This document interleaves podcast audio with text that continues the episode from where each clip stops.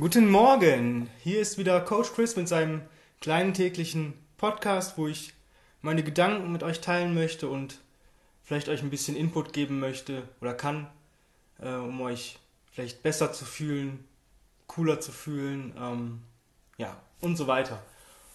Heute Morgen, ich habe trainiert und ich muss sagen, ich war gestern ein bisschen, bisschen angeschlagen. Also ich fühlte mich nicht so wohl, hatte ein bisschen Halskratzen, ähm, weil ich wieder äh, wahrscheinlich nass geschwitzt vom Training noch Erledigung gemacht habe mit einem leichten Hoodie.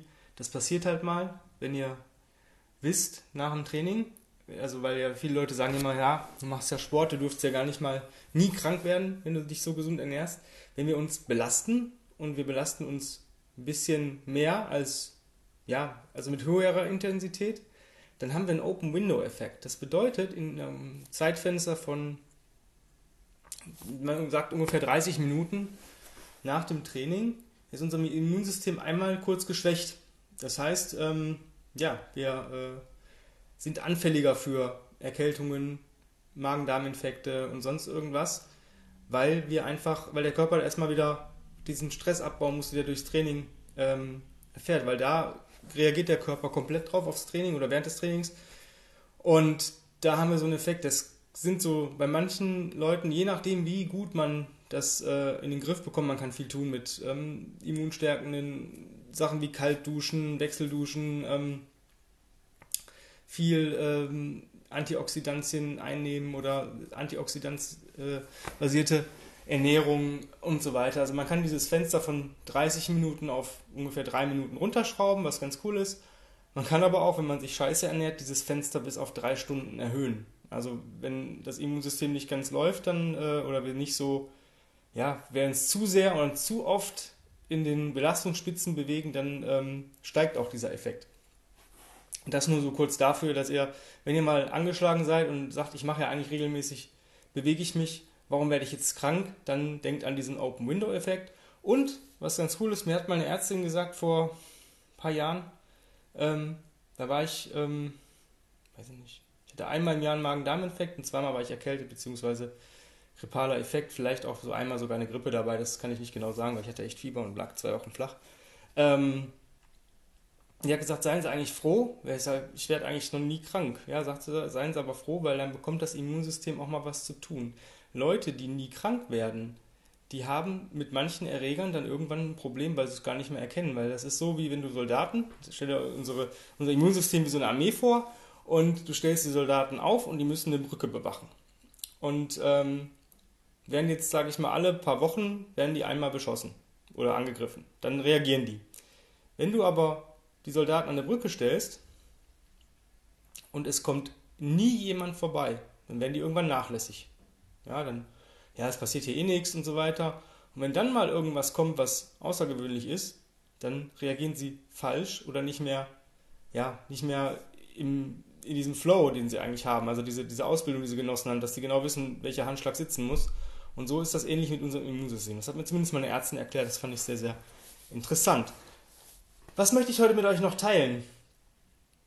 wie ihr wisst, ich schreibe ja, bin ja immer noch daran, mein Buch zu schreiben und ähm, da geht es ja auch so ein bisschen um dieses Combat Ready Training. Das habe ich, äh, hab ich mal erfunden. Ja, wie gesagt, wenn, so, wenn du RTL oder ähm, Vox guckst, da steht immer drunter, äh, wenn, wenn die Leute nichts können, dann sind die entweder Forscher oder Experte. So habe ich mir das eigentlich auch gedacht. Ich jetzt, bin jetzt Forscher und Experte und ich habe einfach eine Sache entwickelt. Ich habe halt nachgedacht, was macht, hat mich persönlich am stärksten gemacht und am weitesten gebracht. Und das waren wirklich äh, Crawling-Sachen und äh, tragende Sachen, also Carries. Und wenn du nur das machst, Crawling und Carries jeden Tag, wirst du auf jeden Fall stärker, belastbarer und widerstandsfähiger für eigentlich alles. Das ist so ein Grundlagentraining. Ja, und ich trainiere halt danach. Ich habe, das ist auch was im Buch äh, relativ oft vorkommt. Und jetzt kam aber auch mal der Gedanke, was mache ich denn, wenn ich jetzt zum Beispiel, ja, keine Ahnung, ich möchte heute mich belasten, habe vielleicht meine, sogar eine Kettlebell zu Hause, möchte die tragen und möchte vorher vielleicht ein bisschen crawlen und plötzlich, wir in Essen haben oft eine Bombenentschärfung, ähm, so einmal im Monat ist das bei uns hier so. Ähm, was mache ich denn, wenn ich jetzt gar nichts tragen kann? Naja, Punkt 1 ist, du kannst natürlich rausgehen und kannst dir was suchen. Also einen Stein, einen Ast, einen größeren Baumstamm.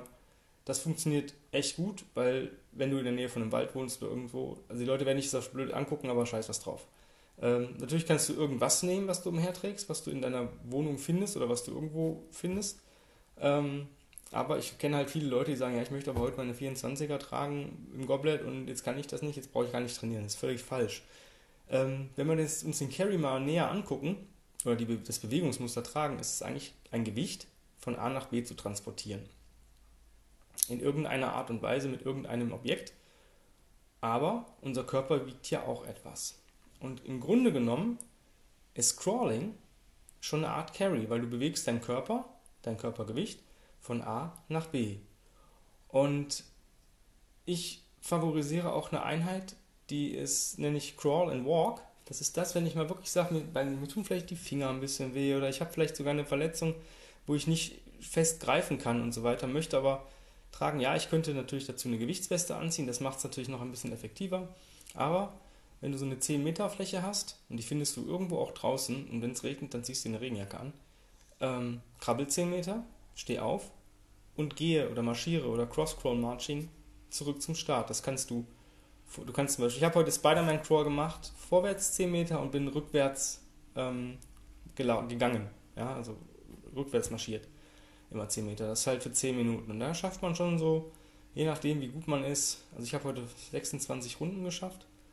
Das war aber schon knackig. Also das äh, geht dann eher so ein bisschen auf, auf die Pumpe, aber du merkst halt auch deine Schultern durch den, und die Beine vom Spider-Man Crawl und dieser Reverse March, das ist, da haben viele Leute echt Probleme rückwärts zu gehen. Du kannst auch Reverse Lunges machen im, ne, wenn du dich ein bisschen mehr die Beine belasten möchtest. Und eigentlich hast du da eine Crawl- and Carry-Einheit. Ja, es ist nicht, sollte nicht der Standard sein, weil du schon mal externes Beladen äh, eigentlich ähm, ja, vermehrt machen solltest. Aber wenn du wirklich nichts hast, dann ist Crawling und Marching ist, ist so eine Gold-Einheit. Äh, ja? Also die funktioniert. Und die macht auch einen Heiden Spaß, weil du erstens hast du nicht diese krasse, in Anführungsstrichen, Belastung, dass du 10 Minuten durchkrabbelst, was wir oft machen oder ich oft mache. Ich finde das jetzt nicht mehr so belastend. Bei mir fängt Crawling belastend an ab Minute 19 von 20. Ähm, was heißt belastend? Da, dann, da merke ich das dann, je nachdem, aber welchen Crawl ich mache. Also es kommt auch mal drauf an. Was ist denn, wenn du jetzt wirklich sagst, boah, es, es schüttet aus Eimern, es schneit, ich habe keine Handschuhe, ich habe noch nicht mal richtig Sportklamotten ja, du kannst es auch auf der Stelle machen. Du kannst zum Beispiel Access Crawling eine Minute oder einmal links, rechts und dann Cross Crawl Marching in Place zum Beispiel oder Skippen in Place oder einfach nur marschieren auf der Stelle. Ähm, das halt. Du kannst es auf die Minute machen. Du kannst sagen, ich mache eine Minute Access Crawl, 30 Sekunden links rum, 30 Sekunden rechts rum und dann eine Minute Cross Crawl March. Das ist auch eine sehr, sehr coole Einheit und ähm, ihr siehst, das sind nur 10 Minuten. Und ähm, das funktioniert so gut. Du Crawl Stand ist auch noch so eine schöne Sache, dass du sagst, ähm, ich krabbel ein paar Schritte, stehe auf, dann wieder ein paar Schritte, stehe auf, bis ich meinen Platz erreicht habe. Und dann krabbel ich rückwärts, wenn ich möchte, und stehe auf. Das geht rückwärts, vorwärts, seitwärts. Das geht im Spider Crawl, im Baby Crawl, im Leopard Crawl.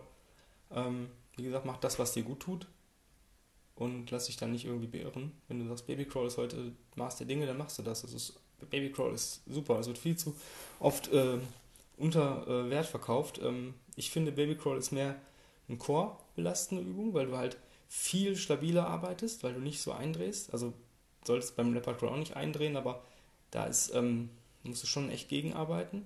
Und beim Babycrawl kannst du echt die Spannung so geil halten. Und ähm, deswegen ist das eigentlich eine ziemlich coole Sache. Was auch ziemlich cool ist, sind, sind Rollen. Übern, also du krabbelst vorwärts, rückwärts und machst zum Beispiel Frog Rows links und rechts rum.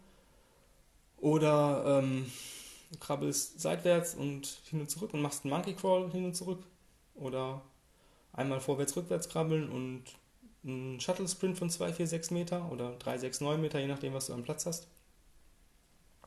Was auch richtig geil ist, aber da muss man ein bisschen ähm, Mut zu haben ist ähm, vorwärts krabbeln ein paar Schritte, eine Vorwärtsrolle, wieder in den Crawl kommen, wieder vorwärts krabbeln, eine Vorwärtsrolle und dasselbe dann rückwärts. So, weiß ich nicht, bei 10 Meter macht es Sinn, so zwei Rollen zu machen, ein paar Steps, eine Rolle, ein paar, Roll, ein paar Steps, eine Rolle und dann rückwärts krabbeln, Barrel Roll zurück.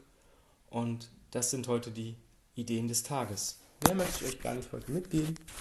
Ähm, in dem Sinne, habt einen wundervollen Tag und genießt ihn. Ciao.